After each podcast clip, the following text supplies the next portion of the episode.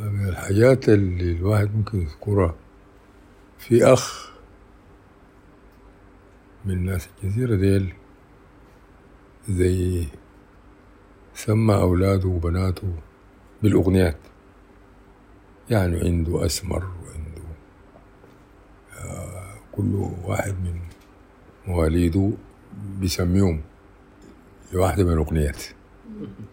يعني أنا تحدثت معه مرة وأتمنى أنه أزوره في يوم من الأيام في بيتهم وأشوف أغنياتي وأبنائه.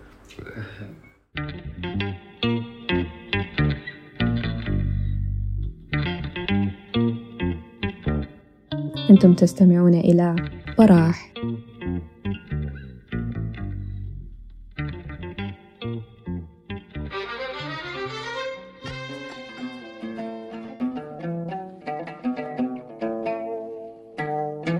مساء الخير على كل الشباب اللي معانا اليوم في سيرفر براح. اليوم يوم استثنائي بصورة كبيرة شديد. نحن اليوم إن شاء الله يعني معانا الأستاذ محمد الأمين، وزي ما عارفين يعني المهمة كانت عصيبة شديد، إنه أنا يعني قالوا لي أقعد وأعمل مقدمة، فتخيل أنت يقول لك أقعد وأعمل مقدمة عن محمد الأمين، فبتلقى إنه الموضوع يعني ما سهل على الإطلاق.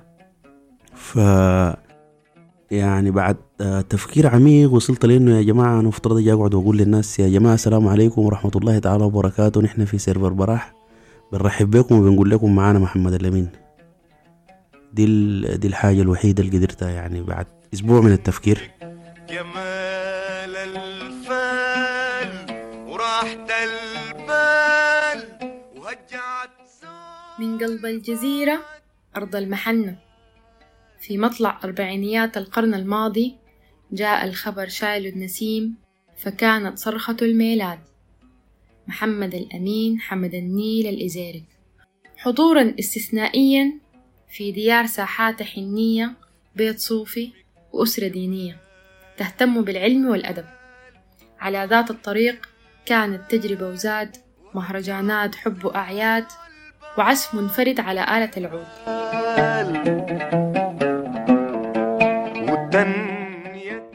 فتربع سريعا على عرش فن الغناء والموسيقى، ما زال يعطي صوتا فخيما ونغما متفردا وألحانا طروبة.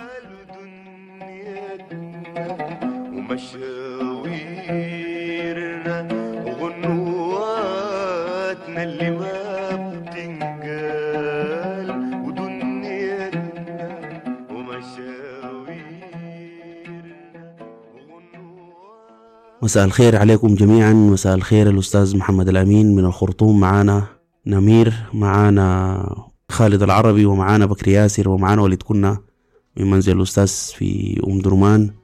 مرحب بهم جميعا ومرحب بكل المستمعين معانا في بودكاست براح.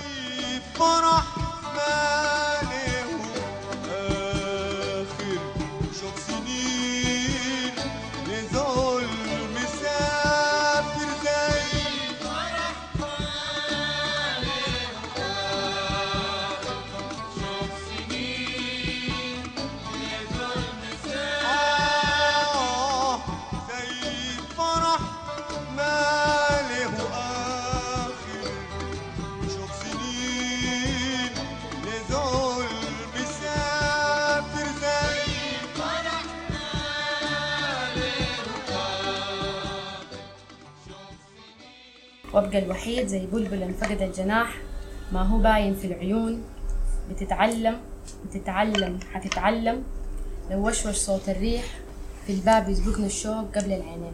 أستاذنا أبو الأمين لقب ببابك هذا المساء وعلى منصة براح في لقاء تمنيناه كثيرا. بسم الله الرحمن الرحيم، الحمد لله، الصلاة والسلام على رسول الله الأمين. أحيي مستمعي إذاعة براح، وأحييك والذين يعني معك بيجهزوا وبينظموا هذا اللقاء. لكم مني التحية والتقدير. بدءا بالبدء يعني فلنترحم على إخوة أعزاء وزملاء افتقدناهم في الأسبوع الأخير، الأخ والزميل عبد الرحمن عبد الله، والأخ الموسيقار والملحن يوسف الجديل، لهم الرحمة والمغفرة. مؤكد كل واحد فيهم كان عنده دور وأثر في مسيرة الموسيقى والغناء. أخونا عبد الرحمن رحمه الله من الذين نقلوا لنا الأغنيات الكردفانية ومن المبدعين فيها، وتأثروا بالبيئة أيضا.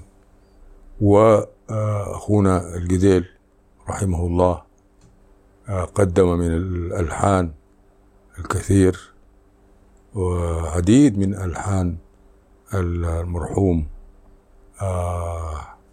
محمود عبدالعزيز كانت من ألحانه، ولهم الرحمة جميعا، ونسأل الله سبحانه وتعالى لهم الرحمة والمغفرة بإذنه تعالى. شيء آخر في هذه الأيام يمر علينا ميلاد رسولنا الكريم صلى الله عليه وسلم، فأحيي مستمعيكم بهذه المناسبة الطيبة. فميلاد رسولنا الكريم كان له ما له في البشرية جمعاء، ونحيي هذه الذكرى العطرة، وكل القلوب إلى الحبيب تميل، ومعي بذلك شاهد ودليل. أما الدليل إذا ذكرت محمدا صارت عيون العاشقين تسيل. اللهم صل وسلم على سيدنا محمد وعلى آله وصحبه أجمعين.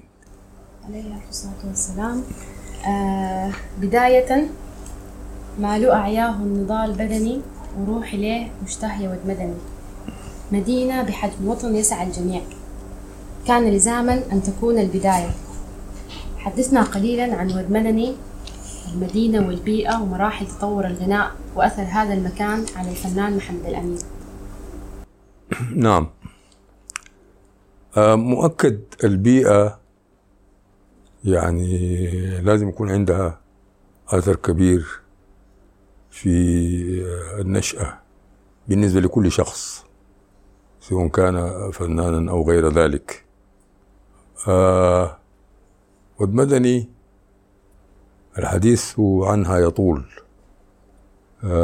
فهي مدينة جمعت كل أطياف السودان المختلفة وقبائله وجهاته الأربع، ومدينة كان لها الأثر الثقافي والاجتماعي والسياسي. فانطلق منها مؤتمر الخريجين الذي واصل، وكانت هذه شرارة لنيل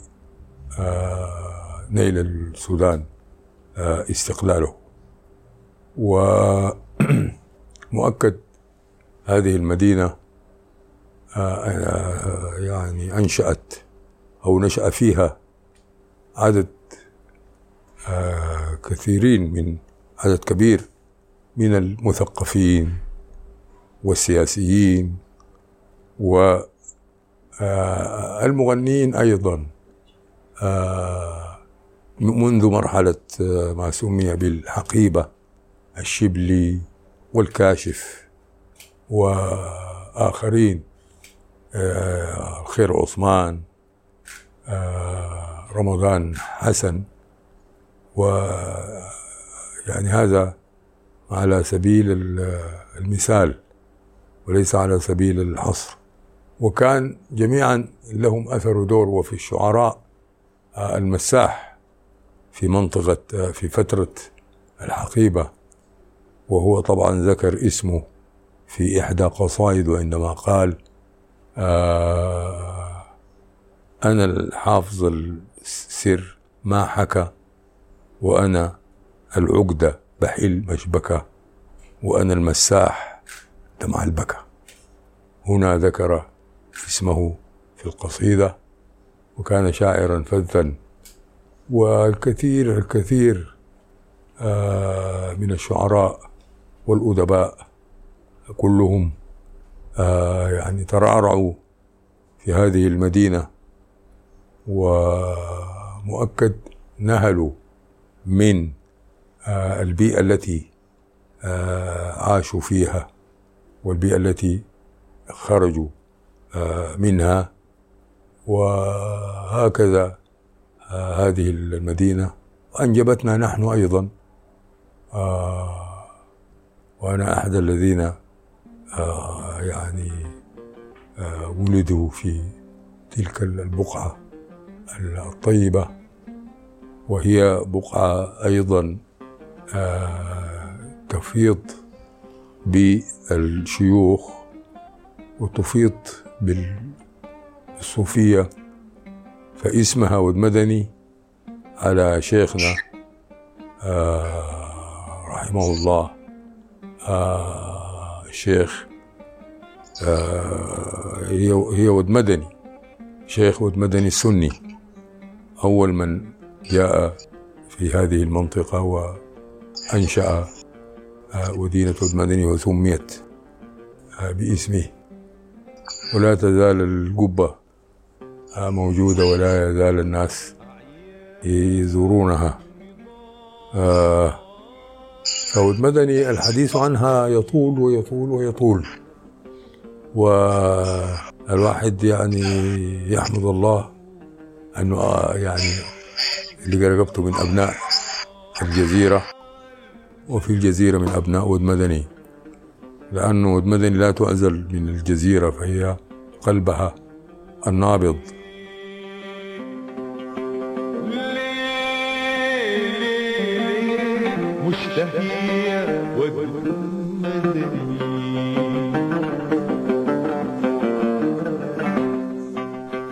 والجزيرة بمزارعينا وبأهلها الطيبين. وكيف ننسى حبيبي البزرع وبنيته السابق تطابق للسلوكة وترجع، ولده بيعدي الموتة تجند ليها بيرفع، تفرهد قصبة يطيل جندول يتني القصبة، وعيش ولالي وقمحه بيلصف زي فرج الله تزين الرغبة. هذه هي جزيرتنا الخضراء. أتمنى لها دوام التقدم والازدهار إن شاء الله. وأنا يعني كما قلت يعني الحديث عن الجزيرة يطول ويطول. وعندما بدأت حياتي الفنية وجدت فيها عدد من الإخوة الموسيقيين والمغنيين. أذكر والذين يعني زاملوني في ذلك الوقت، أذكر منهم المرحوم حسين عثمان الشايدي، و محمد آدم المنصوري الذي يعني على يده درست النوتة الموسيقية، وفرقة فنون النيل الأزرق في ذلك الوقت. فمديرية النيل الأزرق كانت تحتوي الآن يمكن على 3 أو 4 يمكن ولايات. فمن خلال موسيقى بوليس النيل الأزرق أنا تعلمت الموسيقى،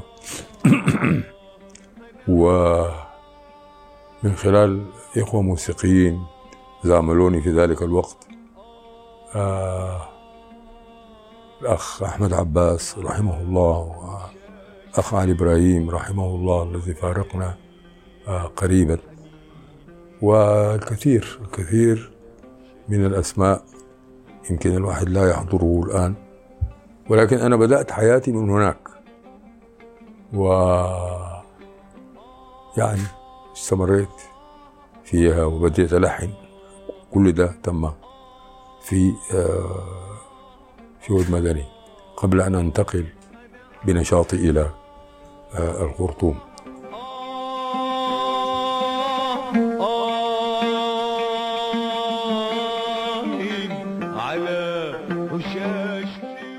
ممكن يا أستاذ تكلمنا شوية عن الثنائيات في مسيرة الفنان ما بين الفنان والشاعر، وملاحظة في التجربة الغنائية السودانية الطويلة إنه في مجموعة من الثنائيات، في الثنائيات المقفولة تماما وفي الثنائيات المفتوحة، يعني من عبيد عبد الرحمن وسرور، بعد ذاك مع الكاشف وعثمان حسين وحسين بازرعة، وإنت واحد من الفنانين الكبار اللي عندهم تجربة ثرة مع الراحل المقيم الأستاذ الصحفي فضل الله محمد، ربنا يتقبل قبول حسن إن شاء الله.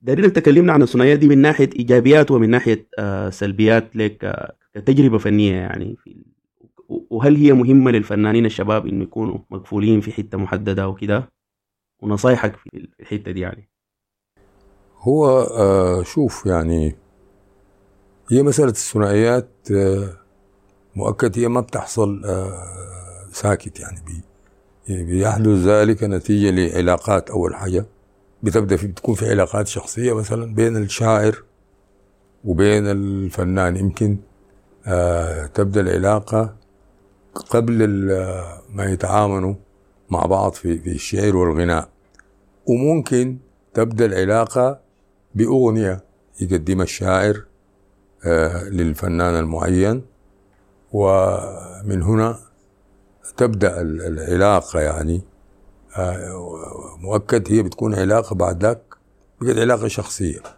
يعني في علاقة أخوية وعلاقة شخصية بين كل الشعراء والفنانين اللي دخلوا في مسألة الثنائية. ويعني أنا خشيت في المجال ده، لكن ما كان الهدف إنه أنا يعني أجيب على شاعر واحد، فزي ما قلت لك أنه المسألة بتبدأ بالعلاقة والصداقة. يعني أنت ما يكون عندك علاقة وصداقة مع شاعر ما، مؤكد لو كتب أي قصيدة يمكن قبل ما يشوفها أي زول تاني بيطلع عليها، وإذا وجدت يعني قبول عندك فخلاص بتبدأ في أنك تلحن هذه القصيدة.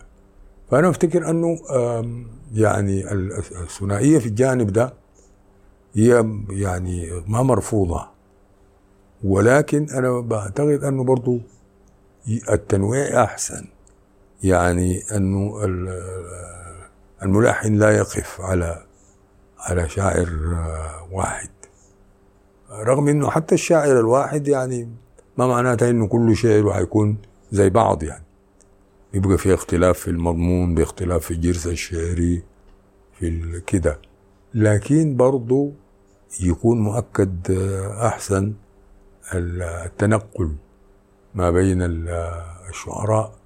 والحقيقة مش بين الشعراء، هو التنقل ما بين الكلمات لشعراء مختلفين. يعني أنا غنيت لمحمد علي جبارة في البداية، وبرضو ده حدث بحكم العلاقة اللي نشبت بينه وبينه، ويمكن محمد علي جبارة كان له أثر ودور كبير جدا جدا في بداية مسيرتي الفنية، وفي أنه أنا أمشي في هذا الطريق لقدام.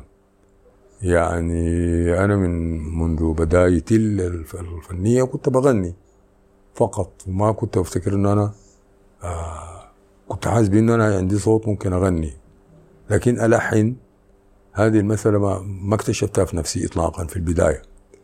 فكان بإصرار منه بعد ما أداني يمكن قصيدتين ليا، حرمان وأمل وأنا وحبيبي، اللي سموها الناس يا حازلين غرامنا. طبعا الناس مرات بيقوموا يسموا الأغنية براهم ببداية النص، يعني الناس بيقول يا حزين غرامنا، خلاص سموها يا حزين غرامنا.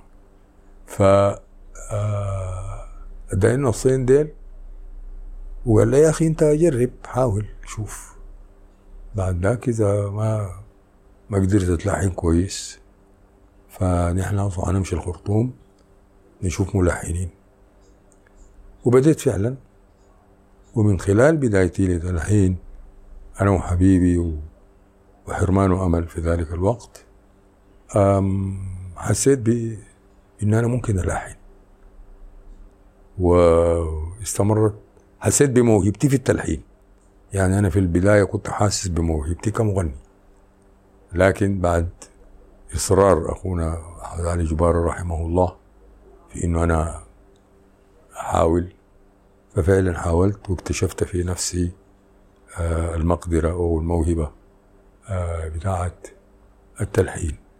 غنيت لمحمد علي جبارة حياة ابتسامتك انا وحبيبي من الشباك، ويعني بعد ذلك انتقلت لشعراء آخرين، يعني غنيت لفضل الله عدد من الأغنيات، غنيت لأخو فضل الله محمد رحمه الله وأخونا هاشم صديق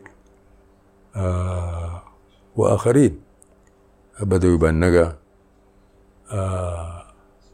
وأنا في مدني برضو غنيت ل خليفة الصادق،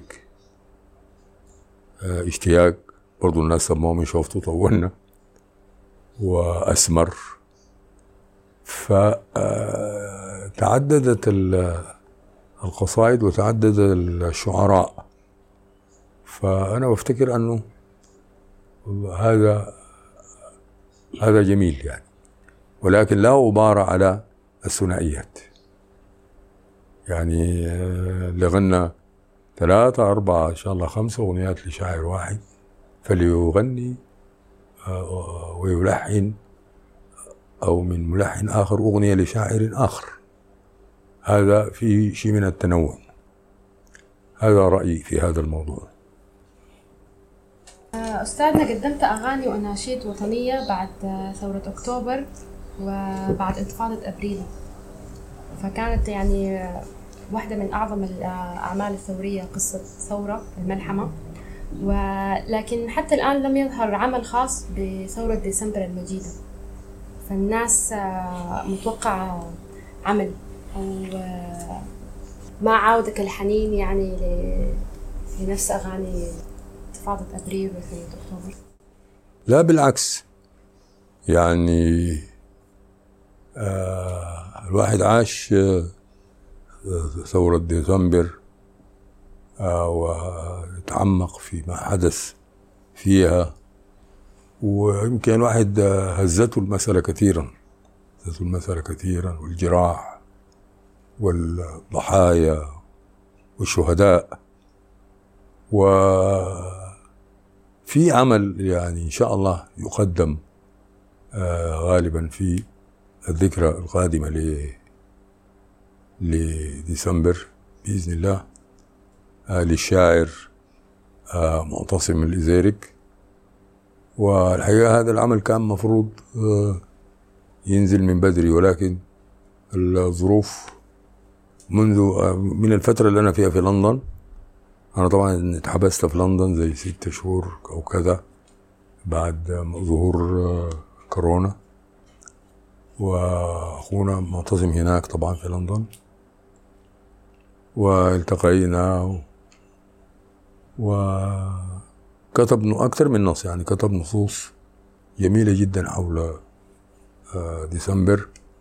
وإن شاء الله في الشهور القادمة تنزل هذه الأعمال. حقيقة يعني كان في أخذ ورد بيني وبين الأخ معتصم، يعني أحيانا بتحصل تعديلات في النص، بتحصل زيادة في النص، أنا بكون وصلت مرحلة أنه أقفل النص بلحنا، فالأخ معتصم بيقوم يحس بأنه المسألة لسه عايزة إضافة، فيمكن ده كان سبب في أنه المسألة تتأخر قليلا في أنها تنزل. ولكن إن شاء الله في الشهور القادمة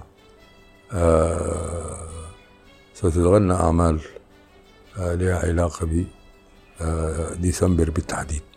بعدين أنا أفتكر أنه يعني ثورة أكتوبر والانتفاضة وهذه الثورة يلتقون في المبادئ ويلتقون في الأهداف: الحرية والديمقراطية والسلام والعدالة.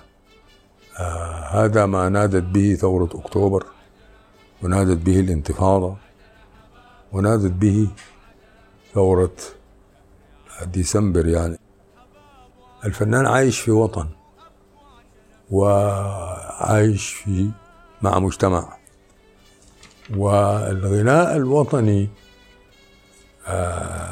مسيرته تكاد تكون مربوطة أيضا مع مسيرة الغناء العاطفي، والعاطفة نفسها يعني مربوطة بالوطن. فيعني يفترض أنه الناس يغنوا لهذا الوطن، يبرزوا قضاياه، حياته، مجتمعه، تطوره، الدعوة إلى التقدم إلى الأمام. دي كلها قضايا مؤكد هيكون عندها أثر في المجتمع. أنا في المناسبات اللي بعد ديسمبر كنت أقدم هذه الأعمال، لأنه يعني مبدأ الحرية أول، لا بيحور لا بيؤول، والنظام سكة حياتنا مهما وقت السكة طول،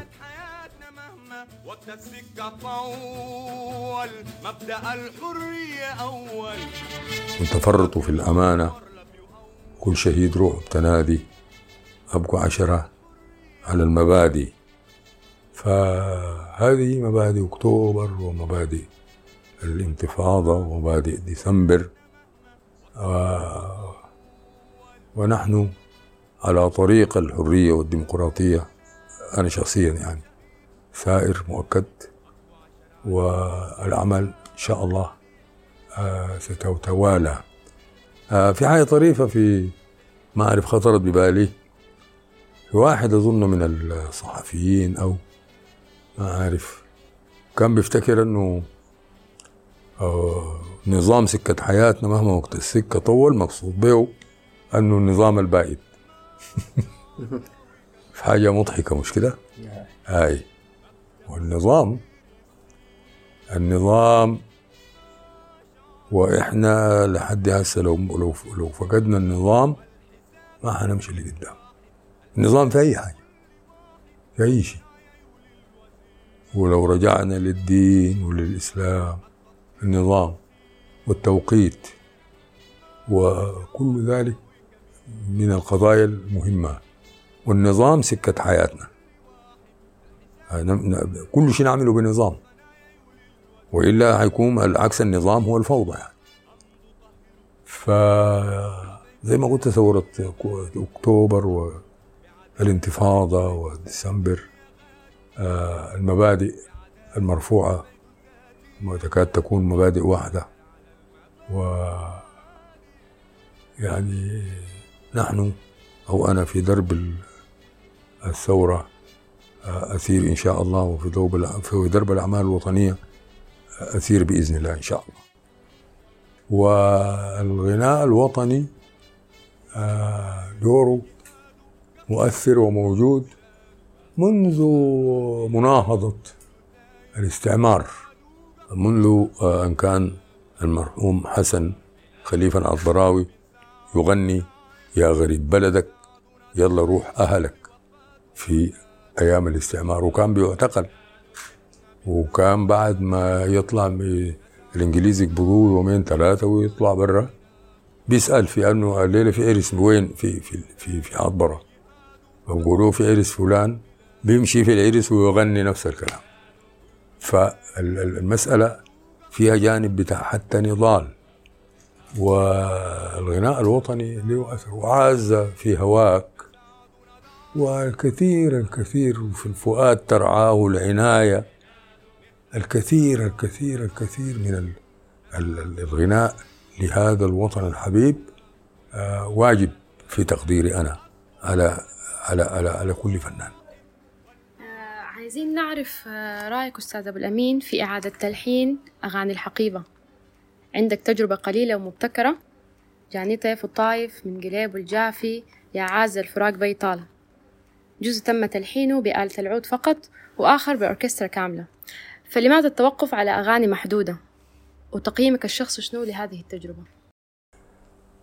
هو الحقيقة مش تلحين أو إعادة تلحين، هي الفكرة خطرت ببالي منذ بداية حياتي الفنية في ودمدني، إنه أغنيات الحقيبة اتغنت بالصفقة وبالرق وبالصعجات ممكن، ولأنه في ذلك الوقت ما كانت في آلات موسيقية البلد ولا كانت في دراسة موسيقية، يمكن تكون في آلة الطنبور في مناطقه سواء كان في دارفور وكردفان أو في الشمالية، لكن الناس كانوا بغنوا بالرق وبالصفقة. فعندما دخلت الآلات الموسيقية خشت حتى في أغنيات الحقيبة. يعني نحن لقينا تاريخ للسر عازف الكمان، وتاريخ لوهبة عازف الأكورديون عندما خش الأكورديون، وعندما بدأت تدخل الآلات الموسيقية، وهبة بمزيك تتحكرة كم طرب أفكارنا وأسكرة، وبدأت تدخل الآلات.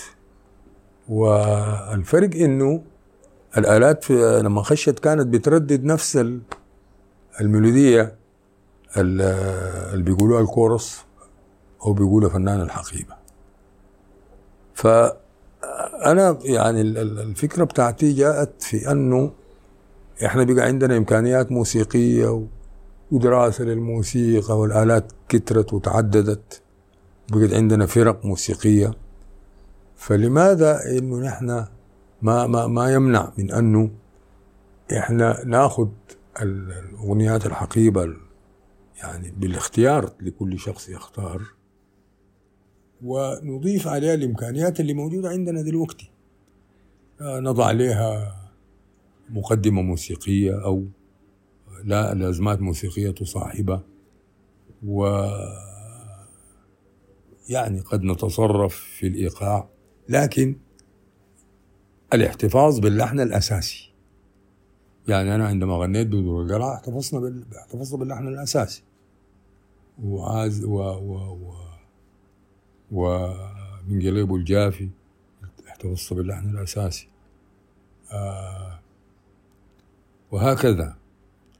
أنا الاحتفاظ باللحن الأساسي وإضافة الأشياء اللي ممكن اللي ما كانت موجودة في ذلك الوقت، يعني ما كان في إمكانية لها. وافتكر أنه نجحت هذه التجربة وفي الأغاني اللي أنا غنيتها، وبعض الزملاء أيضا غنوا، في من غنى بدون إضافات وفي من عمل إضافات. وأذكر من ذلك أخونا الأستاذ المرحوم حمد وردي عندما غنى قسم بمحيك البدري، وهكذا. يعني الإضافة للمسألة دي، عدم الاستمرار الحقيقة هو من يعني بدري. أنا أذكر إنه كنت في لندن للعلاج، أظن ده كان 68 ولا حاجة زي دي، وكان عندي فكرة أنه برضو أواصل، ويمكن اخترت عاز الفراق بيطال لأنه أنا في الفترة دي قعدت زي قريبة 8 شهور، وكان عندي نصين اشتغلت فيهم، لكن برضو كنت حاسس إن أنا محتاج أعمل شيء، فلقيت عاز الفراق بيطال، وكانت يعني من المقطع من المذهب، يعني واضح إنه مؤكد أثرها فيني شنو، يعني أنا طولت من البلد وكذا، وقمت عملت فيها شغل، وكنت ناوي لما نجي الخرطوم يعني هتنزل إن شاء الله. لما جيت لقيت في هجمة على الفنانين من الصحف، وكان بيقولوا إنه يعني الفنانين بقت ما عندهم قدرة على الغناء وما عندهم قدرة على التلحين، وقبلوا على أغنيات الحقيبة لأنه ما نضب معينهم وكذا، وكلام كثير جدا. فخليته عشان ما أكد لهم الكلام ده، رغم إنه هذا الشيء اللي عملته برضه في هذا الفراق بيطال مؤكد حصلت فيه إضافات مع الاحتفاظ باللحن الأساسي. في برضه من قليبه الجافي. والحقيقة أنا بعد ذاك يعني ما أديت مسألة اهتمام كبير لي أنه أنا أرجع لأغنية الحقيبة وأغنيها بقدر ما اهتمامي في أنه أنا ألحن أغنيات حديثة وأغنيها. فده ده ده كل الموضوع.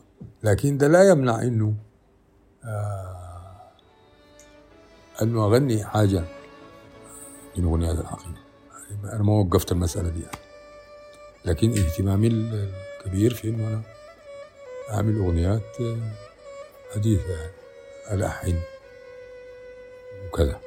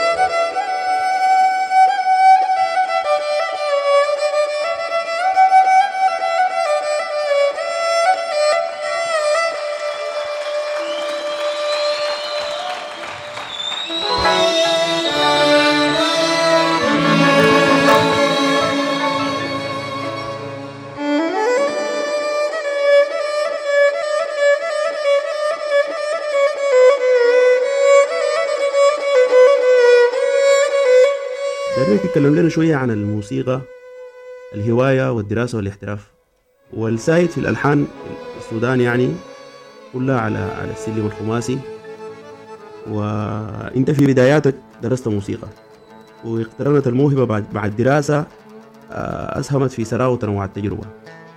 بنجد في أنك في بعض الأعمال استخدمت علامات موسيقية إضافية على السلم الخماسي، وأعمال أخرى في سلم موسيقي كامل، وفي طير الأحلام في 3 سلالم. نحن بس حابين نتكلم لنا شوية عن الفكرة بتاعت التنقل الموسيقي، وبعد ذاك الحكاية بتاعت الموسيقى ذاتها كهواية وكموهبة وكدراسة واحتراف. هو يعني أنا الحقيقة في البداية يعني اديت المسألة بتاعت السلم الكامل، يعني اديتها مراحل، يعني زي ما انت قلت انا اضفت يمكن الصوت السادس الاول، وشويه شويه بديت اعمل شغل بسلم كامل. بعد شويه بديت اتنقل في السلالم.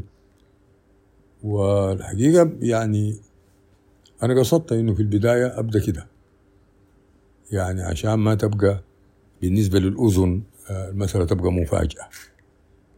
يعني التدرج في المسألة دي بالنسبة للمستمع، وافتكر أنه أنا نجحت في ذلك. يعني عملت تدرج للمستمع، ودلوقتي المستمع بقت ما عنده مشكلة أنه يستمع إلى أغنية في سلم متكامل. هذه كل القضية. أما الاعتراف ما هو إحنا هسه يعني محترفين، هذه شي شغلنا، محترفين الغناء والموسيقى. وأحيانا بيكون في من له يعني ما أخذ المسألة هواية، و يعني في فنانين كتار كانوا وغنوا وسجلوا إذاعة وكده، لكن كانوا يعني بيعملوا في أعمال أخرى موظفين أو في حسابات أو يعني إحنا لما جينا لقينا المرحوم حسن سليمان، وده من المغنيين يعني لغنوا ولحنوا وكذا، فلقينا يطلق عليه حسن سليمان الهاوي باعتبار أنه هو ما كان متفرغ. فنقول أنه يعني في من أخذ المسألة هواية وقدم يعني، وفي من يعني اعتبرها احتراف وهكذا يعني. وأفتكر كل من هؤلاء بيكون عمل شيء يعني، بيكون قدم أعمال ويمكن تكون قادته لأنه هو يحترف هذه الشغلانة. فاصل ونرجع مرة تانية. أنتم تستمعون إلى براح.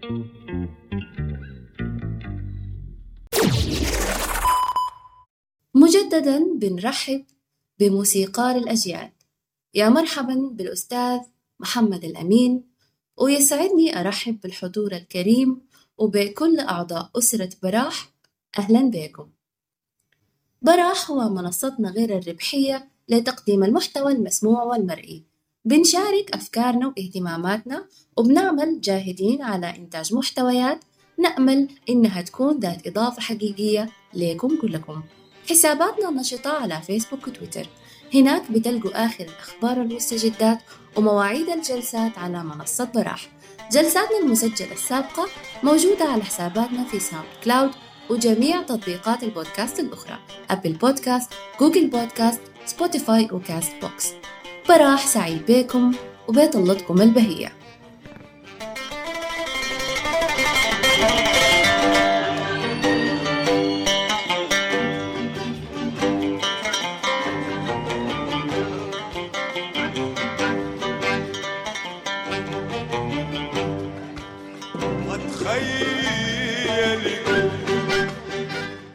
تخيلك وقت تشوف أم تهبهب لعروس صندل زفاف وترقصه.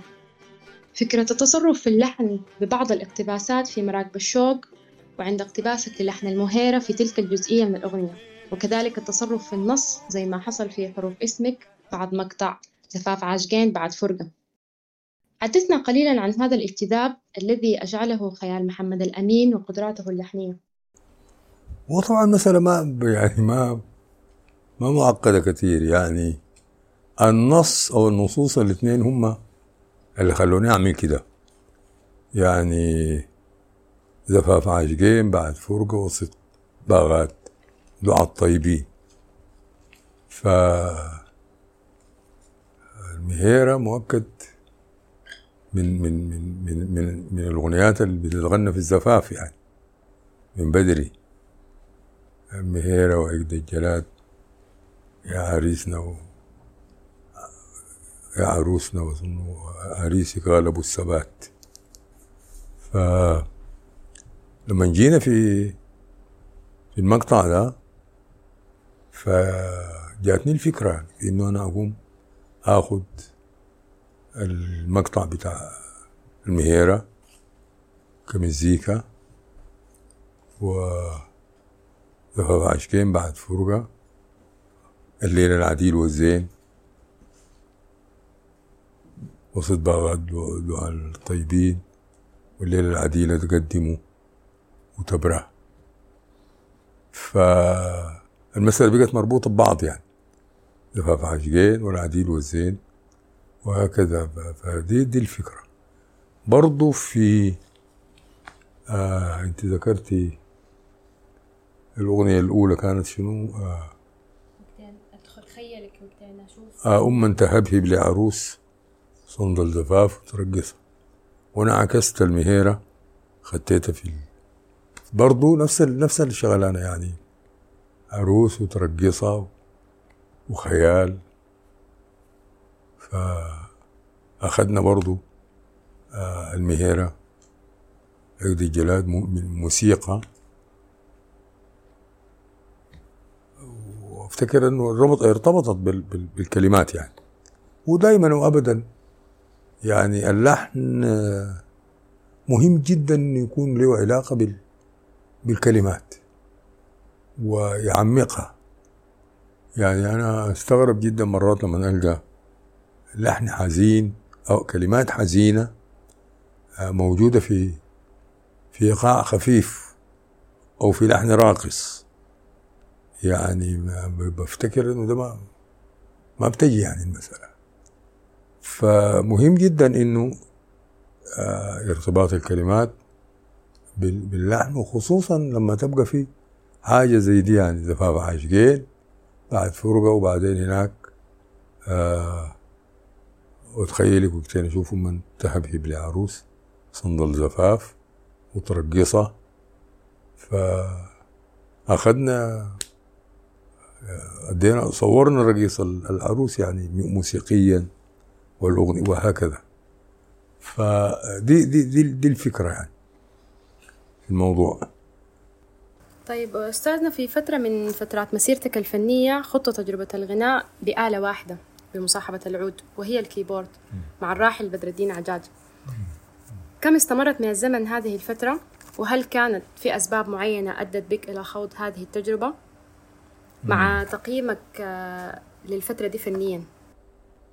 والله يعني دي من المواضيع اللي أنا ما بحب أتكلم فيها يعني، لأنه فعلا مؤكد كانت في أسباب يعني.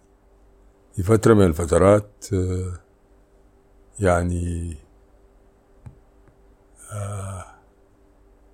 كان اتفقنا أنا والأخ المرحوم حمد وردي إنه نوحد الفرقة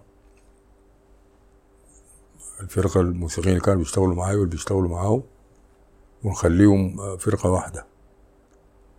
بعدين واتفقنا إنه إذا الاثنين كان عندنا شغل في يوم واحد فنقسم الفرقة ونطعيمها بأعداد من برا وكل زول ينفذ شغل.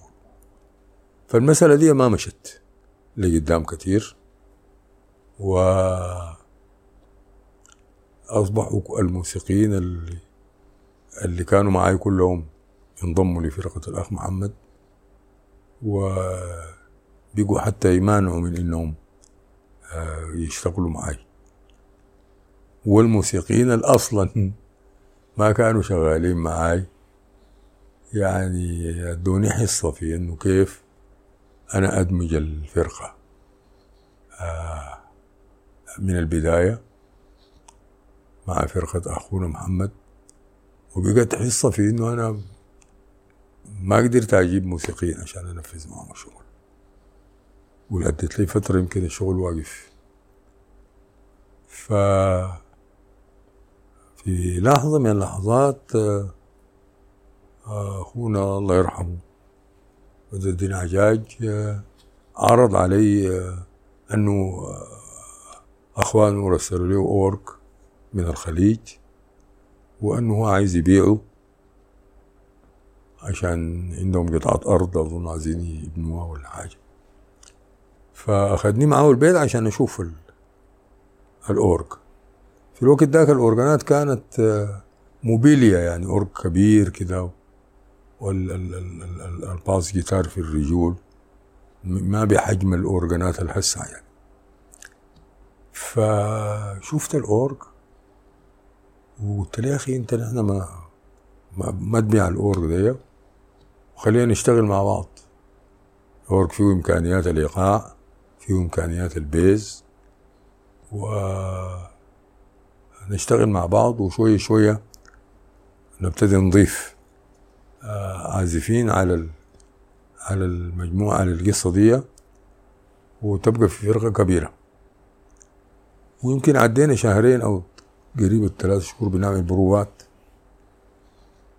مع بعض عشان ننفذ، وفعلا عملت البروفات ونفذنا الشغل، بدينا نغني مع بعض وبدينا برضو دخلنا ساكس، بدينا ندخل في بعض الآلات. أصلا الفكرة كانت إنه نحن يعني ما الاعتماد بس على الأورج، دي كانت فترة رغم إنه الأورج فيه إمكانيات يعني لحد هسه الأورج الواحد ما بيستغنى عنه في الفرقة يعني، لكن هي المسألة بدت كده يعني، بدت إنه أنا عدت لي فترة يمكن ما كنت ألاقي موسيقيين عشان أنفذ معهم شغل، وعرض عليه أخونا الله يرحمه بدر الدين إنه عنده أورج عايز يبيعه، فأقنعته بإنه يا أخي ما تبيعه نشتغل بيه سوا، وشوية شوية ندخل آلات موسيقية. استمرت القصة دي فترة، وبعد ذاك يعني أنا قدرت أدخل عدد من الموسيقيين وآلات مختلفة وكمان وغيره وغيره، والأورج موجود. صحيح إنه بدر الدين ما كان هو شغال معي طوالي، لأنه ظهرت الأورج ذاته بيختلف، ظهرت الأورجانات البورتابل دي مش الموبيليا يعني،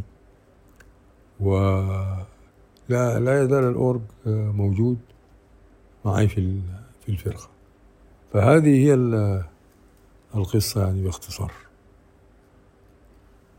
يعني هل كنت راضي عن الفترة دي فنيا؟ والله في ذلك الوقت، ما كان في محل يعني، أنا ما كنت ألاقي موسيقيين، فما كان عندي حل غير أنه نشتغل بالأورج. اشتغلنا بيه فترة، وزي ما قلت لك بدأنا ندخل في الآلات.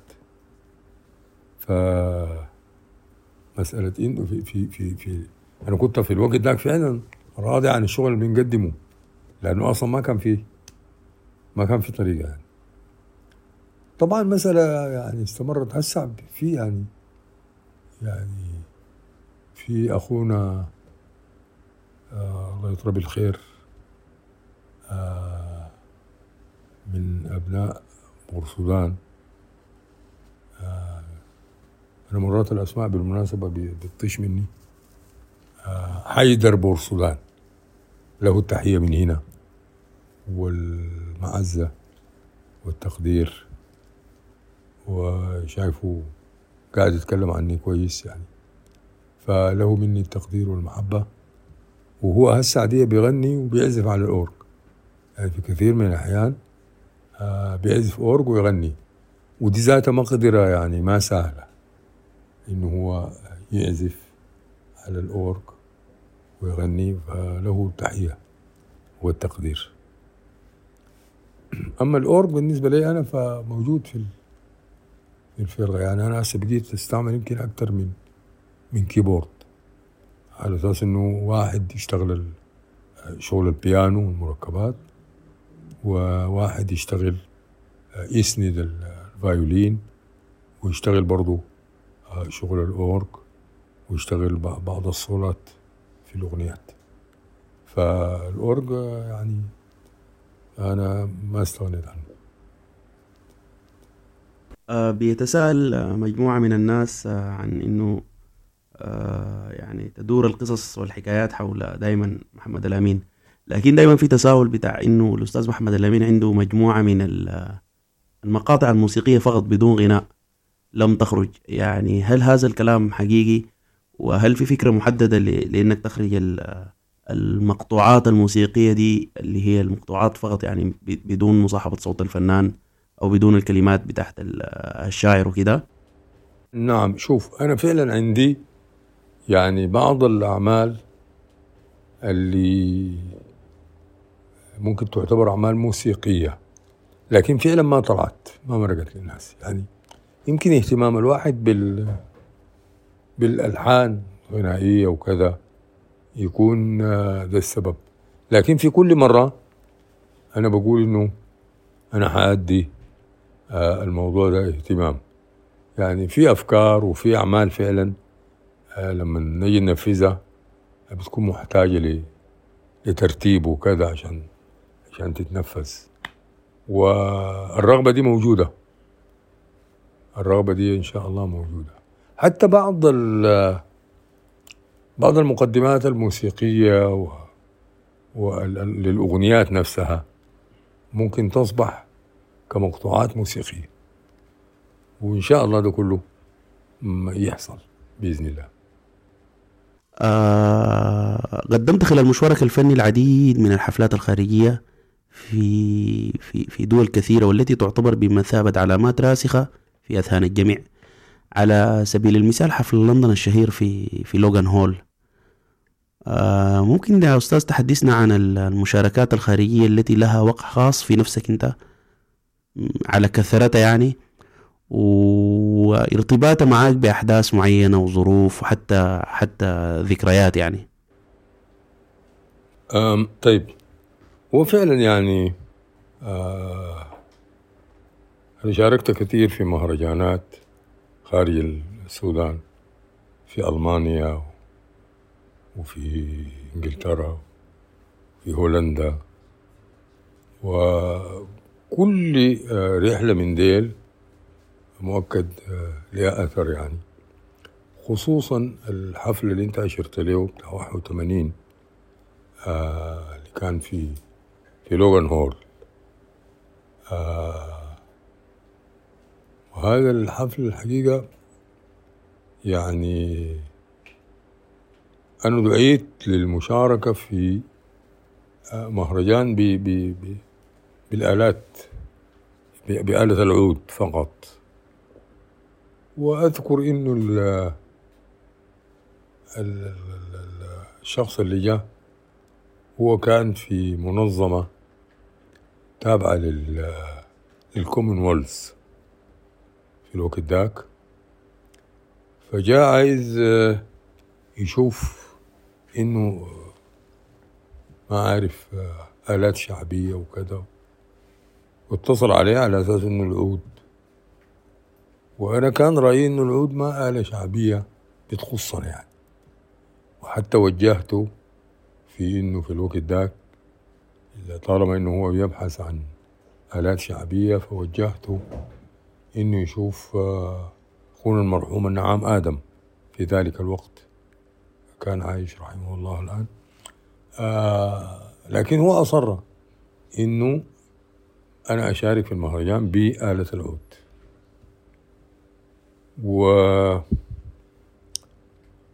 نفس الوقت يعني أنا فكرت في إنه طيب أنا هشارك بآلة العود في المهرجان، لكن لأنه عندي رأي في إنه العود ما كفاية وكده، ففكرت في إنه أنا أعمل حفلات بفرقة كاملة. وكانت المسألة دي دائرة مجهود يعني، عملنا حفل في المسرح القومي، عملنا تسجيلات للتلفزيون، أو التلفزيون سجل الحفل أفتكر، على أساس إنه العائد بتاع المسألة دي نقدر نعمل بيه التذاكر بتاعت السفر، لأنه أنا هاخد الفرقة يعني. أنا أخدت فرقة معاي فيها فيها 11 عازف، وفيها برضو الأورك والساكس، وعملنا بروبات ثقيلة جدا يمكن استمرت شهر قبل ما نسافر. برضو أذكر هنا أخونا أحمد يوسف حمد، له التحية من هنا والتقدير، لأنه ساعدنا كثير وكان له أثر ودور كبير جدا، ونزلنا معاه في الفيلا اللي كان هو قاعد فيها، وقمنا بتقديم فعلا الحفل بعدنا مشاركته في المهرجان بالعود. فقمنا بتقديم الحفل بالفرقة الموسيقية كان في لوغان هول، وبرضو عملنا حفل تاني في مانشستر في ذلك الوقت. برضو جاتنا دعوة من الاتحاد الطلبة السودانيين في فرنسا، وبرضو ذهبنا بالفرقة وقدمنا حفلة هناك، والرحلة كانت جميلة جدا وليها أثر كبير في إنه نحن نخرج بفننا خارج السودان في أوروبا وكذا. فكل الرحلات اللي أنا يعني شاركت فيها برا مؤكد كان لها أثر كبير، ويمكن حفل لوغان هول لأنه ينطبع كتسجيل ويتوزع وكده، وأخذ يمكن شهرة أكتر من باقي الحفلات التانية أو المشاركات التانية في أنحاء أوروبا. أيضا المهرجان الأول برضو كان مجال الثقافي الأول في الجزائر، وده برضو شاركنا فيه أنا والمرحوم حمد وردي. كان في مهرجان الشباب أيضا في روسيا شاركنا فيه برضو أنا والأخ المرحوم محمد. وكل الرحلات الفنية اللي اتعملت مؤكد كان لها أثر كبير جدا في إنه الواحد يخلق جمهور في في في في في الدول ديت. من الحاجات الطريفة من كثرة يعني ارتباطي بحفلات في هولندا وفي ألمانيا، برضو ما أتكلم عن الجزء من الحفلات أذكر وأحيي أخونا دكتور زبير في بوخم في ألمانيا، ساعد كثير في إنه أنا أدعى لمهرجانات في هولندا وفي ألمانيا نفسها. فله التحية وله التقدير. من الحاجات الطريفة إنه في ألمانيا مشينا غنينا في أكثر من حتة، يعني غنينا في برلين وغنينا في عدد من المدن. فجوني بعض عدد من الألمان وقالوا لي يا أخي نحن أي حفلة مشيت هنا في ألمانيا نحن كنا بنمشي عشان نحضرها ونحن من المعجبين وكذا. فالمسألة دي مؤكد يعني كان لها أثر في إنه الواحد يلقى إنه يعني في ألمان أو أوروبيين يصلوا مرحلة إنه يباروك في الحفلات، تمشي برلين يجوا برلين، تمشي مش عارف فرانكفورت يجوا فرانكفورت. فالحكاية دي خلتني أفكر في إنه عندي صديق هناك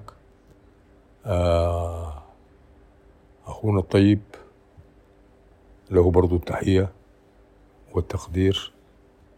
هو راجل عاش كثير جدا في ألمانيا، طيب التوم، من هنا بحييه.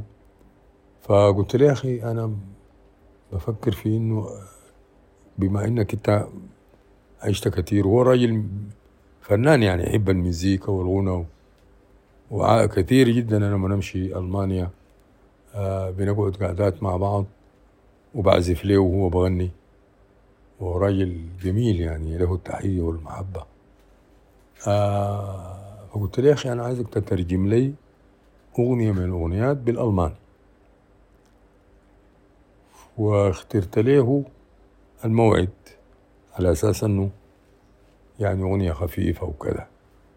وده الحاجة الشعور ده يعني لأنه زي ما قلت أنا لقيت عدد من الألمان وكده وبيمشوا يكونوا في الحفلات وكذا، وإلى جانب إنه الموجودين برضو البلاقيهم. فقام ترجم الموعد، وأنا قلت له مهم جدا أن الكلمات تأخذ نفس الجرس بتاع الشعر بتاع الموعد ونفس المضمون عشان تنزل في نفس اللحن. فعلا عمل القصة دي بعد أسبوع ولا كده، وقلت لي تجيب لي النص مكتوب ومسجل، مكتوب بالعربي مكتوب بالإنجليزي ومسجل بصوتك بالألماني. فعلا حصل، وحفظت الكلام ونزلته في بدل العرب الدارج العربي في الموعد. خطيت نفس الكلام لأنه هو رجل بارع جدا في أنه كتب الموعد وكأنها أصلا من البداية كتبت بالألماني.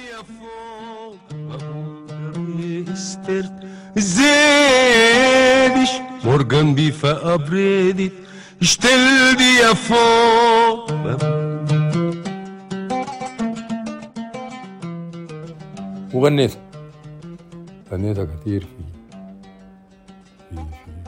ألمانيا، والناس كانوا معجبين بيها. الحقيقة المضحكة برضه إنه أفتكر في واحدة سألتني في إنه أنت لك كم سنة من قبل كم سنة درست ألماني، وأنا لا درست ألماني ولا إيش. أنا كل القضية بالنسبة لي حفظت الكلمات، لكن حفظ صح يعني. فاتغنت هذه الأغنية، وزيارتي لألمانيا وهولندا يعني تركت فيني أثر جميل جدا. ويمكن كانت برضو إلهام لي في أغنيات اتغنت هنا، بس أنا وبتتغنى هسه، بس أنا ما عايز أفصح عنها، عن الأغنيات يعني. أيوة.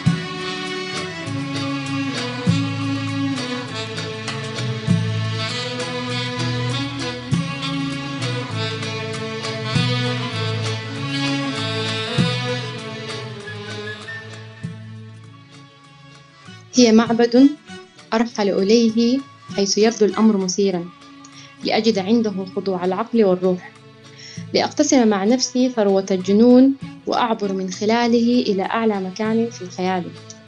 أرحل إليه كلما ضرب زلزال الحب قلبي، تبقى ذات الشجون وحدها وحدها لا سواها، هي أنعم طريقة للوصول عشقا. دي خاطرة من إحدى عشاق زاد الشجون. يتكلم المحبين أستاذنا في الونسات والمنتديات الغير رسمية بأن زاد الشجون هي دستور العاشقين. كيف يرى محمد الأمين أن يكون غناؤه بمثابة أسلوب حياة نبيلة وجميلة، وكيف ترى ذلك التأثير على الوجدان السوداني؟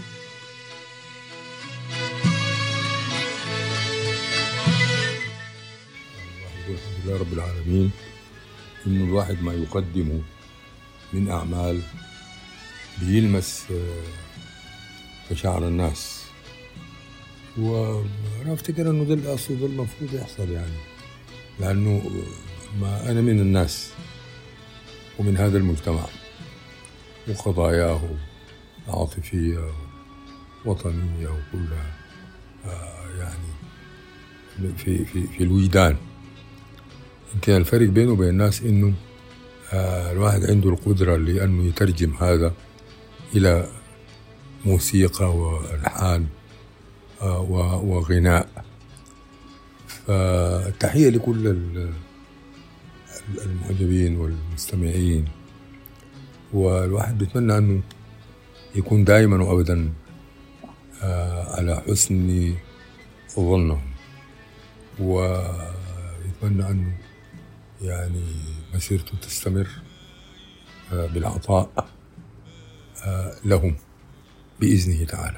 يمكن باختصار شديد ده الكلام اللي الواحد ممكن يقوله. والحقيقة يعني غير ذلك الشجون مرات أنا برضو بتصلني مع أخبار عن أغنيات أخرى برضو لها أثرها عند الناس عندما يستمعون لها ويغنوها كلهم. والتحية للمستمع الكريم والمشاهد، وأتمنى يعني إنه ربنا يقدرنا دائما وأبدا إننا نكون على حسن ظن.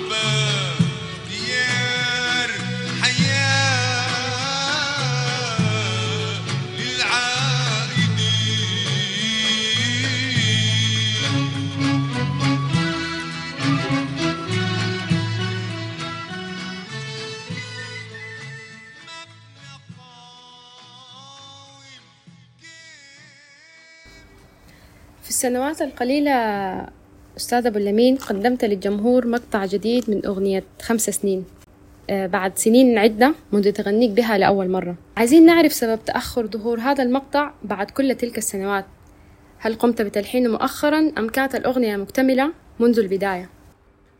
أغنية 5 سنين لها قصة. كان في مهرجان للثقافة في ودمدني وفي الجزيرة يعني، وأنا شاركت فيه وطلب مني إنه أقدم أغنية جديدة. وأنا الحقيقة في ذلك الوقت يعني ما كانت في أغنية جاهزة جديدة عشان تتقدم، في نفس الوقت كنت مشغول يعني، دخلوني حتى في إدارة المهرجان نفسه، اجتماعات ولجان وكذا، وكان مجهود يعني. فالناس المهرجان كانوا مصرين إنه أنا لازم في ليلة، أفتكر كان ليلة الجديد أظن في المهرجان، وقالوا لي تشارك يا أخوان أنا ما عندي حاجة جديدة هسه، قالوا لا ما في أي طريقة. فلقيت 5 سنين ويا دوبك لحنت المطلع والكوبليه الأول ويتقدمت على هذا الأساس. أخذت فترة الحقيقة ما رجعت لها عشان أتم الباقي، وبعد فترة تم الباقي أو المقطع الثاني و لزقناه مع المقطع الأول يعني، واتغنت بشكلها الكامل.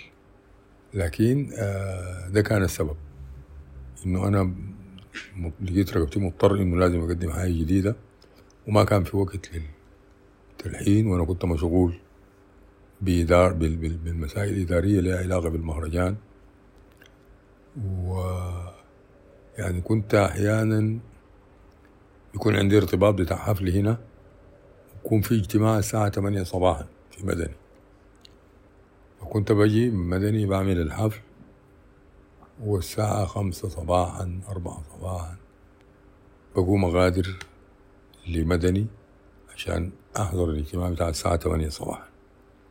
ففي الجودة طلب مني إنه لازم أقدم جديد، فتم تلحين 5 سنين يمكن وأنا في العربية من مدني للخرطوم أو الخرطوم لمدني، بديت أعمل فيها الشغل ويتقدم بس المطلع والقول الأول. بعد فترة رجعت تاني واكتملت الأغنية ويتغنت بشكلها الكامل، وهذه هي قصة 5 سنين. تحية برضو ل الأخ الصديق الدكتور عمر محمود خالد صاحب هذه الأغنية وصاحب أغنية تانية شايف قبيل انتوا وديتوها في اللي هي علم الأماسي. في حوار قديم، واحد من الحوارات القديمة انت كان ذكرت قصة طريفة عن وحياة ابتسامتك، وانه القصيدة كانت مع فنان تاني عشان يلحنها ويأديها، وبعد ذاك حصل اتفاق معين بينك وبين الشاعر بأنه تلحنها وتغنيها في مناسبة محددة، وفعلا اتلحنت اللحن الذي وضع لها للمناسبة دي. وبعد ذاك الشاعر أعجب باللحن جدا للدرجة يعني التي يعني لم تخلي انه يعني هو تنازل تماما عن انه طلب منك بصورة مباشرة انه الأغنية دي تغنيها انت. فالسؤال هو في يعني إذا الأمر ده كان سار بنفس الطريقة المتفق عليها أولا بتاعت إنه أنت ما تغني الأغنية تاني باللحن اللي أنت وضعته، هل كان عندك أي تصور وقتها لمصير اللحن اللي أنت خدته لوحياة ابتسامتك؟ وهل كان في فكرة بإنك مثلا تقوم تغني نص تاني بنفس اللحن ده يعني؟ والله أبدا أنا ما فكرت في ده، لأنه وأصل القصيدة كانت لأخونا الشاعر محمد علي جبارة، وكتب القصيدة في يعني وهو كان في مرحلة بتاعت خطوبة في زواجه الأول يعني، وبحكم العلاقة اللي بينه وبينه أطلعنا على القصيدة، وقلت له يا أخي خلاص أنا هلحن القصيدة دي. فقام قال لي يا أخي بس بكل أسف أنه شاف زيد من الفنانين أنا ما داير أقول إيش أسماء يعني، وقال حيلحنه ونديت له، فطلبت منه أنه أنا ألحن القصيدة وأغنيها له في مناسبة الخطوبة هنا في الخرطوم، وبعد ذاك خلاص يعني حدها في يوم الخطوبة، لأنه كنت حاسس بأنه ده الشيء اللي أنا ممكن أقدمه له في الخطوة بتاعته يعني بحكم العلاقة اللي بينه وبينه. وفعلا لحنت القصيدة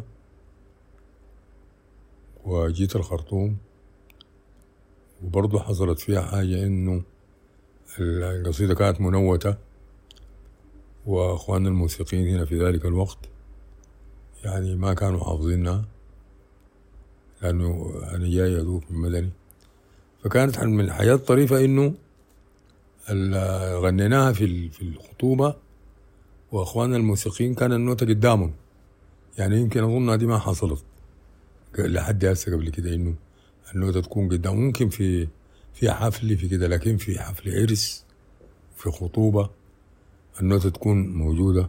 أتذكر من أخواننا الموسيقيين اللي كانوا موجودين حسين جاد السعيد المرحوم، علاء الدين همزة، أحمد حامد النجر، و افتكر برضو رابح حسن، ودي كلهم يعني كانت علاقتهم بالموسيقى كويسة يعني نوتة وكذا، فحتى ما كانت في سيبيات عشان نقطع عليها النوتة، فكان في كراسي قدام الأخوان الموسيقيين معلقين فيها الورق وغنينا الأغنية. بعد كده خلاص أنا حسب اتفاقين والمسألة دي تقف لحد هنا. فالشاعر قال لي يا أخي أنا أتصرف مع أخونا اللي أنا اديته أو شاعر القصيدة، وخلاص أنت القصيدة تغنيها. فما كان في زمن ذاته بين الكلام ده عشان أنا أفكر في إنه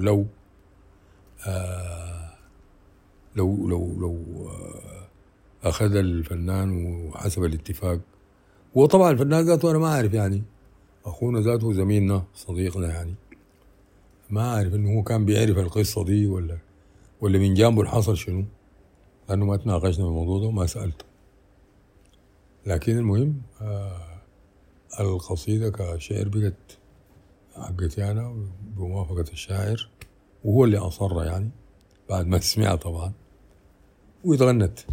ولذلك أنا ما يعني ما كان عندي التفكير إنه لو خلاص ما اتغنت أنا أشيل لحنها أركبه في كلمات تانية، وأنا ضد الحكاية دي، حكاية أنه تكون فيه لحن جاهز تشيله تلبسه في كلمات، هي الكلمات نفسها هي اللي لها أثر كبير جدا في إنه تخلق اللحن، مضمونة، الجرس الشعري بتاعه كذا يعني. ده جزء من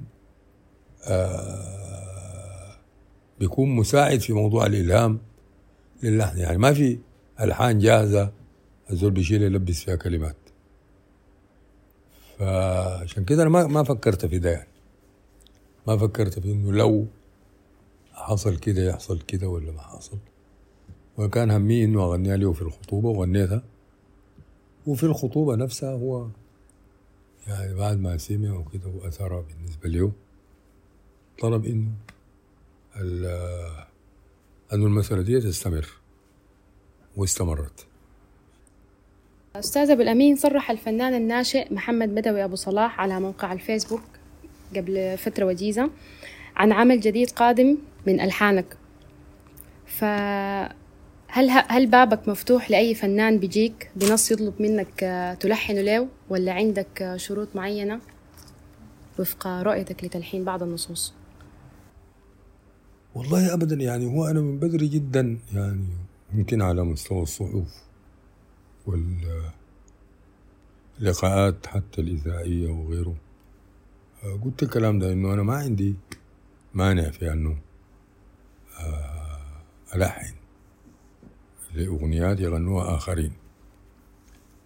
وبدت الحكاية دي فعلا، لحنت لأبو عرك البخيت، ولحنت برضو أغنيات كان الناس ما تعرف إنه كلام زعل اتلحنت، كان مفروض تغنيها المرحومة أم لينا السنوسي، ولكن لأنها هي عدت لها فترة طويلة وكان انقطعت من الغناء، وكانت قاعدة في الأبيض، وبعد التشاور مع أخونا فضل الله الله يرحمه فقال لي يا أخي تصلوا ما بتاع فتغنيها أنت. لكن كانت محاولة في أنه غنوا من مدني، من بدايتي أنا في مدني. أنا أذكر نحن في مدني عندما كونا فرقة أضواء الجزيرة وبدأنا نشتغل فيها يعني، ولمينا فيها موسيقيين ودمدني. دي كانت فترة سارة جدا لأنه كانوا في فرقتين، فرقة أضواء الجزيرة وفرقة أصدقاء الفن، وكان في تنافس حتى بين الفرقتين. وفي ذلك الوقت كان في مغنية برضو ظهرت عندنا في الفرقة، وكان مفروض برضو نعمل لها ألحان. ويمكن الناس ما تكون عارفة إنه أسمر كلمات الشاعر أخونا خليفة الصادق الله يرحمه اتلحنت أصلا عشان تغنيها هذه الفنانة، ولكن بكل أسف هي ما استمرت في مجال الغناء واختفت، وما عرفنا ذات مشت وين. فبرضو اضطريت أنا أغنيها يعني، عدلت فيها طبعا، غيرت السلم الموسيقي بما يناسبني وكذا وغنيتها. فالفكرة من البداية كانت مطروحة يعني، في أنه الواحد عنده الاستعداد يلحن، وليه هسه وليه بكرة. أخونا أو ابننا محمد بدوي، وطبعا الشاعر أبو صلاح أفتكر جده، فأنا شاعر بأنه هو راجل موهوب يعني، وعنده إمكانيات كويسة في صوته، في عزفه على العود، عنده محاولات برضه في التلحين. ففي قصيدة لصلاح حاج سعيد تم اختيارها عشان هو يغنيها. الانشغال برضه ظروف ما خلت الواحد يعني إنه يكتمل لحنها، فإن شاء الله هيكتمل وهيغنيها. وزي ما قلت أنا الباب مفتوح.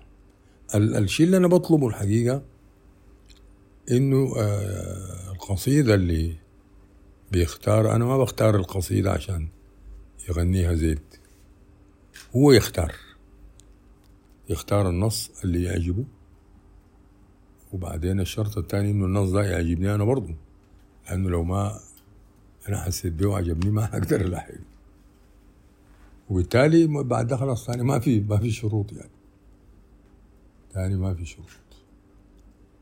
الواحد بيعرف إمكانيات الناس اللي بيغنوا، يعني قد يكون مثلا يكون في زغل الواحد عنده رأي في صوته مثلا، ودي ما ما ما ما, ما كثيرة، يعني ما أتذكر إنه في زغل عرض عليه نص إنه عايزه يلحنه له وكان عنده رأي في صوته أو كذا. فالمهم إنه الباب مفتوح للقصة دي، وأنا على استعداد إن شاء الله ربنا يقدرني. هناك أغنيات وأعمال ما أجيزت في فترة ما من ليلة النصوص، من ضمنهم قصيدة نزار قباني تقولين الهوى شيء جميل طائشة الضفائر، نعم، حرمان وأمل ومسيحية، بل وهناك أستاذ محمد الأمين الأغاني التي لم تظهر للجمهور بالشكل الكافي، منها تذكار للشاعر إبراهيم الرشيد، متلومني مرة لأبو بكر عبد الله حامد، وجان والكريسماس لهاشم صديق. فهل هناك أسباب لعدم ظهور تلك الأغنيات؟ والله هو يعني ما أنت قلت إنه أعمال لم تجهز، هي الأعمال دي كلها تقريبا أو أغلبها كانت في بداية حياتي الفنية، وفي الوقت ذاك يعني الأغنية اللي بترفضها لجنة النصوص خصوصا في بدايات الواحد يعني ما كان بتلقى أي فرصة تانية عشان تتغنى. بالنسبة للمسيحية يمكن سجلت في الإذاعة لكن وقفوها ورفضوها ناس لجنة النصوص بحجة إنه الأغنية دي بتعمل لهم مشاكل مع المسيحيين في الوقت اللي فيه أبدا.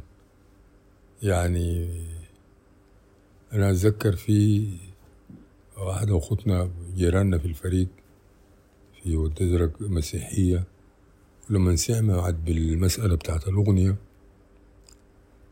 وجات تسأل، يعني قالت لي صحيح أنت عملت أغنية فيها إساءة لينا كمسيحيين؟ قلت لها يا أخي ما في كلام زي ده، وتعالي أقوى دي، وجبت العود وغنيت لها. قلت لها يا أخي ما في، قلت لها وين الإساءة هنا؟ قلت لها ما في كلام زي ده، وده المنو قالوا كده. قلت لها بقى امشي تسألي شو المنو قال. فالقصيدة ما فيها، يعني ما فيها ده، بالعكس هو الشاعر يعني ارتبط عاطفيا بمسيحية، ولكن شعر بأنه العادات والتقاليد، يمكن الدين الإسلامي ما عنده مشكلة في أنه المسلم يتزوج مسيحية، ولكن يمكن المسيحيين عندهم مشكلة كبيرة جدا في أنه مسيحية تتزوج مسلم. فهو في الآخر يعني قال لها أترك يا أختي النحيب وخذي هذا الصليب رمز حب وحبيب،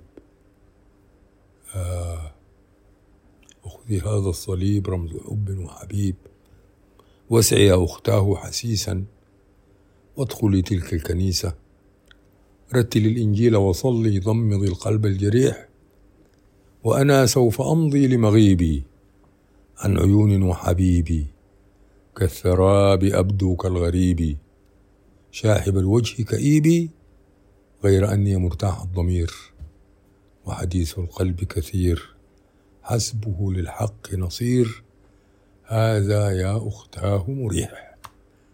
واضح إنه هو يعني عشان المشاكل اللي ممكن تحصل أصر إنه ما يرتبط بها، وقال لي أمشي الكنيسة وخلاص، يعني ما في إساءة. لكن رفضت هذه القصيدة من النصوص في ذلك الوقت. بعدين أعمال زي دي الحقيقة الواحد بيتجاوزها، يعني هي رفضت في بداية الحياة الفنية بعد ذاك الواحد عمل أعمال تانية وثالثة ورابعة، فالواحد ما رجع لها. برضو مثلا أغنية زي ما تلومني مرة للشاعر المرحوم أبو بكر عبد الله حامد. وهنا يعني قبل ما أتكلم عن القصيدة، أبو بكر عبد الله حامد رحمه الله كان راجل يعني في الوقت داك برتبة كان بيسموه حكم دار مديرية النيل الأزرق في شرطة. أنا ما أعرف هسه حكم دار دي بتوازي شنو، لكن كان من المسؤولين من الشرطة في المديرية قبل ما تبقى الولايات، وكان لصيق بالفنانين ويعني قدم لهم عون كثير، وكانت علاقتنا معه علاقة طيبة يعني. وكتب شعر غنى له وافتكر مرحوم صلاح من البادية بعض القصائد، يمكن يكونوا غنوا له آخرين أنا ما أذكر. ففعلا أنا بديت ألحن في ما تلومني مرة، لكن المقاطع الداخلية بتاعتها كان عندي فيها رأي يعني. أنا بعد ما بديت ألحن فيها يمكن يتغنى المقطع الأول ولا كده. بعد فترة الواحد غنى شعر كتير أو قرأ شعر كتير، فبقى عندي زي رأي في باقي الكلمات، عشان كده ما تغنت. ما أظن ذاته قدمت لي زي النصوص، ما بتذكر هل قدمت إذا النصوص ولا رفضت أو لم ترفض ما أذكر. تاني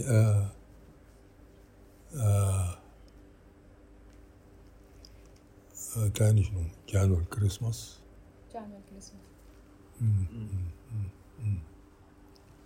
جانو الكريسماس كتبه أخونا هاشم صديق، وهو كان في الوقت ذاك في بعثة في المملكة المتحدة، ويمكن يعني وحي القصيدة جاء من احتفال كان للكريسماس هناك.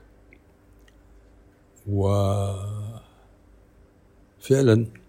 من القصائد اللي اداني ليها يعني، لكن أنا ما أعرف يعني، وما في سبب يخلي أنه ليه ما تتغنى يعني.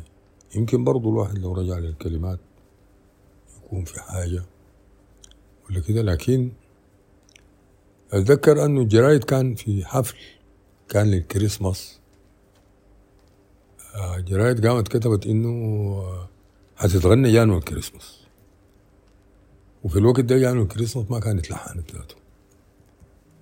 فدخلت أنا في حرج شديد جدا، وقمت فتشت دي ديوان لأخونا هاشم صديق، فلقيت فيه همسة شوق، ولحنت برضو المقطع الأول بتاع أظن والمذهب الأول والمقطع برضو، عشان ألحق به مسألة المشكلة اللي دخلوني فيها الناس جرايد في إنه هتتغنى جانو الكريسماس. وقمت غنيت همسة شوق بدل جانو الكريسماس، برضه ما كان يكتمل لحنها إنه فيها كوبليهين تاني ولا حاجة ما اكتملوا. وكانت المسألة دي سريعة يعني، الإعلام بتاع الحفلة حتى المسألة دي في البداية برضه خلقت لي مشكلة مع أخونا هاشم صديق، لأنه هاشم صديق ما كان عارف إنه أنا هغني همسة شوق، لأنه ما كان في زمن ذاته عشان أنا ألاقيه وأكلمه. لكن بعد ما تغنت أنا جيت بالليل سمعت التسجيل وزي اتغبنت كده، ما أعرف ليه، ما أعرف اللحن يأثر فيني برضو. وفكرت في إنه أمشي لهاشم بالليل لك عشان أوريه الموقف وأسمعه، لكن لقيتها الساعة 2:30 صباحا. حفلات طبعا في الوقت ده كانت بتستمر لفترة طويلة. المهم في النهاية شرحت له الموقف يعني، وكمان عندها قصة برضه أنا اكتشفت إنه الأغنية ملحنة شرحبيل أحمد، وأظنها مسجلة في الإذاعة وأنا لا أعلم بذلك، حتى بعد ما تلحنت وبعد ما تغنت أنا لا أعلم بهذا. وتكلمت مع أخونا شرحبيل قلت له يا أخي أنا شخصيا لا أعلم، وأنا لو كنت أعلم بأن الأغنية دي ملحن أنت ملحنة ومغنيها مؤكد ما كنت هاجربها إطلاقا. الواحد ما من عادته إنه يغني يلحن حاجة غناها زميل آخر يعني. فالمهم هي كانت بديل ل اسمها شنو لجان والكريسماس في وقتها يعني. وما أعرف يعني هل ليه قدام هتتغنى جان والكريسماس ولا ما هتتغنى يعني. نشوف. مرت لحظات وكمان ساعات، وددنا لو طالت وحياتك يا أستاذ الأجيال وإمبراطور العود. حاولنا من خلالها السفر في زورق الألحان عبر بيتين من الدوبيت وأغنيات مسيرتك ورحلتك الفنية الرائعة. متعك الله بالصحة والعافية موسيقارنا الكبير اللي تواصل إبداعاتك زاد الشجون 4 و5 سنين و10 قادمات، والجريدة حاضرة والمستمعون يرددون بكل حب نهواك ما زلنا، ويا ريت ما تتأخر يوم، وبحرك يا أبو الأمين ما طفنا نجوم. سادس وتر، في لحظة اختصر السنين لما الشتات والأغنيات في رنة العود الحزين. شكرا كثير شكرا كثير ود الأمين، وحتى الملتقى في حلقات قادمات. لك الإنحاء والتحية، ولكل المستمعين نتمنى أنه كان لقاء خفيف عليكم، لكم منا كل التحايا ودمتم بخير. إذا في كلمة أخيرة جدا. شكرا لك أنت أولا، وشكرا للكاست يعني والمجموعة معاك، وشكرا للإذاعة بتاعتكم، وشكرا للمستمعين، ولو مني كل التحايا وكل التقدير. وأنا سعيد جدا بهذا اللقاء معي، وأحييكم مرة أخرى وأحيي إذاعتكم. شكرا جزيلا، والسلام عليكم ورحمة الله تعالى وبركاته. كان حوار ممتع جدا أستاذ أبو الأمين، نتمنى لك مزيدا من التوفيق، وإن شاء الله يكون في حلقات قادمات معك إن شاء الله. شكرا لك. بالمشاعر للسماء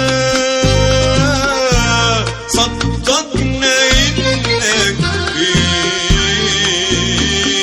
جلالك جئتنا دايم للسماء صدقنا إنك في جلالك جئتنا دايم. السفر الحوق ولازم انت. ايوه يا شباب، اول شيء شكرا لكم انكم كلكم جيتوا، ونقول لكم يعني نعتذر انه ما قدرنا نكمل الاسئله لانه نحن محكومين بزمن شديد، وحتى النقاط اللي جبناها كامله ما قالت كامله. الشباب مع الأستاذ إن شاء الله هيحاولوا ياخدوا معه زمن تاني عشان تتلم كل الأسئلة اللي اتذكرت في المنصية وتتقال يعني. الجلسة دي الإعداد بتاع الأسئلة بتاعتها كان وراه عصمت عزت وخواجة محمد عبد الرحيم خواجة وعبد الهادي الزمزم وعمر الصادق، والشكر الجليل لأيمن العطا، وجزيل الشكر للمعيز محمد الأمين ابن الأستاذ لدورهم في تنسيق الجلسة. الشكر لعمر الصادق لأنه تعب شديد إنه يعني يقدر يجمع كل الحاجات دي من كل الناس اللي في البلدان المختلفة من لندن مرورا بالحجاز. الشكر لنمير المذيعة من الخرطوم. ألف شكر لبكر ياسر، لوليد كنا، لخالد العربي في منزل الأستاذ، والشكر كذلك لمحمد عيسى في تصميم بوسترات بوسترات ما قبل الحلقة، ولمصطفى اكس اللي عمل الفيديو بتاع الإعلان، الفيديو المادع اللي ما قبل الحفل. التحية لهم كلهم، إن شاء الله نلتقيكم في براحات أخرى أرحب.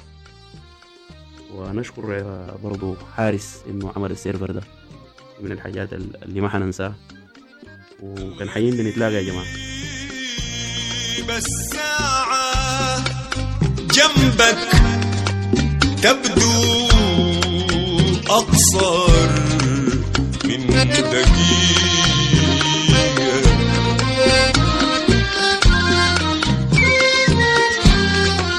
والدقيقة